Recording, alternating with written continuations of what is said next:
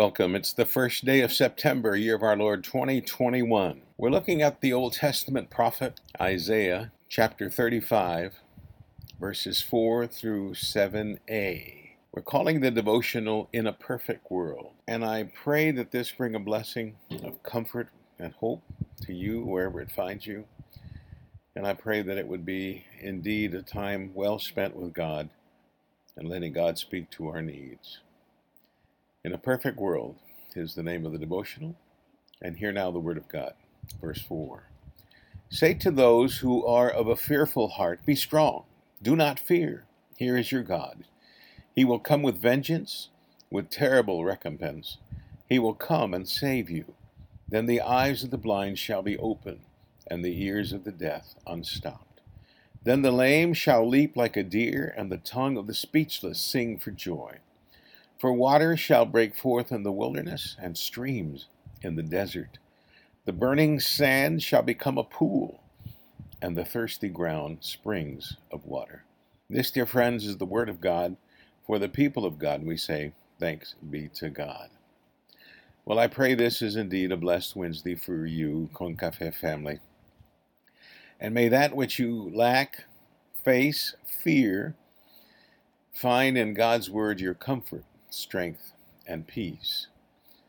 Our lives are not perfect, our lives are not easy. Sometimes our lives are very tough at times.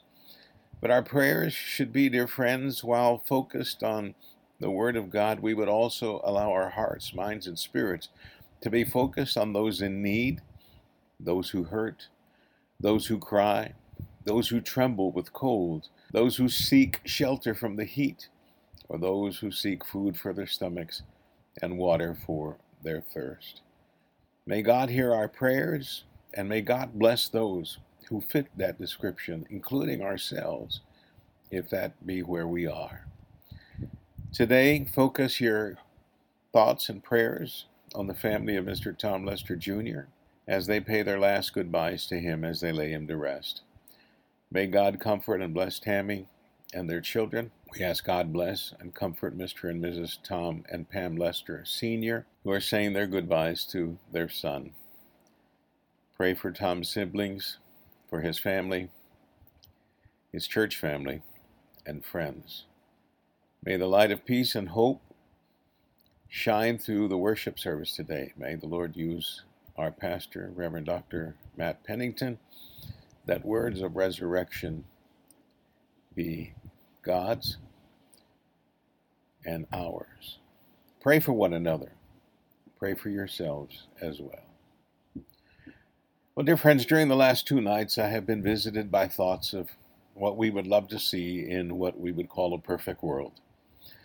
The more I think on this, the longer the list gets, and the tougher that it seems to live in such an imperfect world. It seems like a wish list, but speaks of the hurt and pain that we encounter.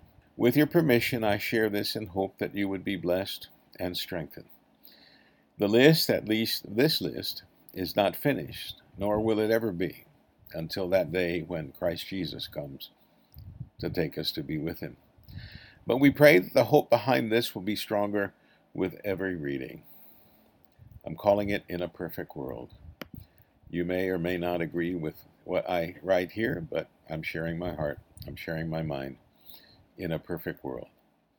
In a perfect world, grandchildren would not live more than five minutes from grandma and grandpa. In a perfect world, ice cream would be a mandatory dessert for any meal eaten after 9 a.m.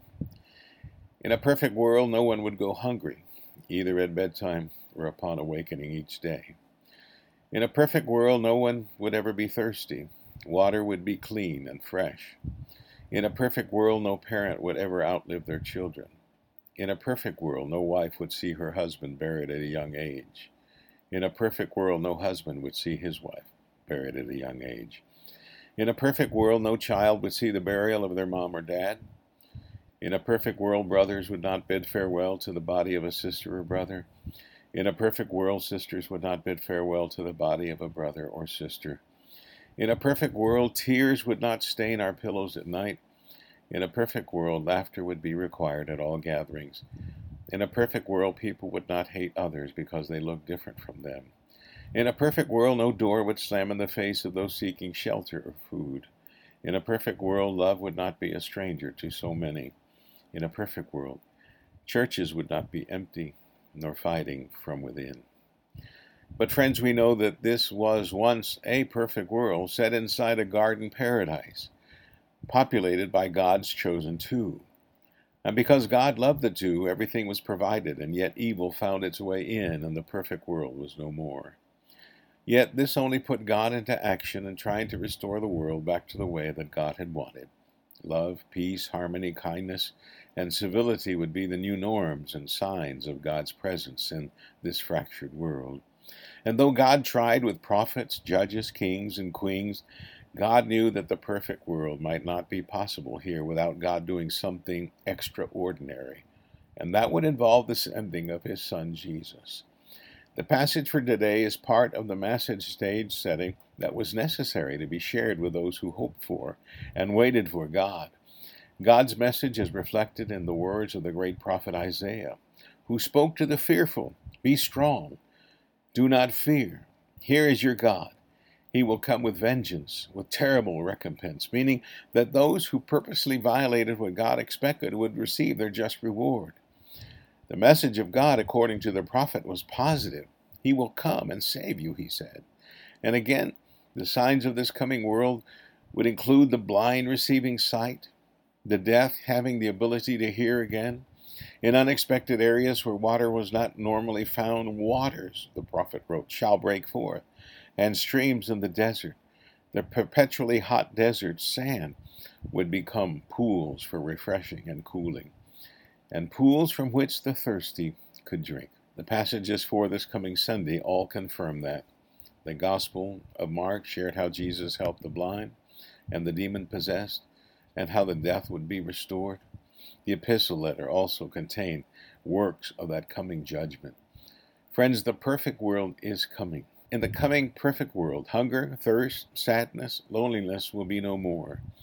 In the coming perfect world, death and crying will be no more. In the coming perfect world, life and love will never end. In the coming perfect world, God will be among us, and we shall want no more. Let's pray. Loving Father of the present and loving God of the coming world, speak hope to us who struggle now with your word of peace and joy. Help us be the people who bless others in trying to make this imperfect world even better while we wait for the coming perfect world.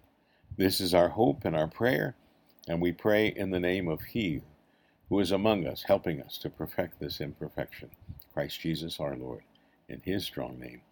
Amen. Have a great and blessed day in the Lord. Be an advanced person for the coming perfect world today. That's your assignment. Friends, again, thank you for joining. I pray this has blessed you, and if it has, pass it on. Receive my blessings of hope and peace. I'm Pastor Adi Valverde. May the Lord bless you and keep you. Amen.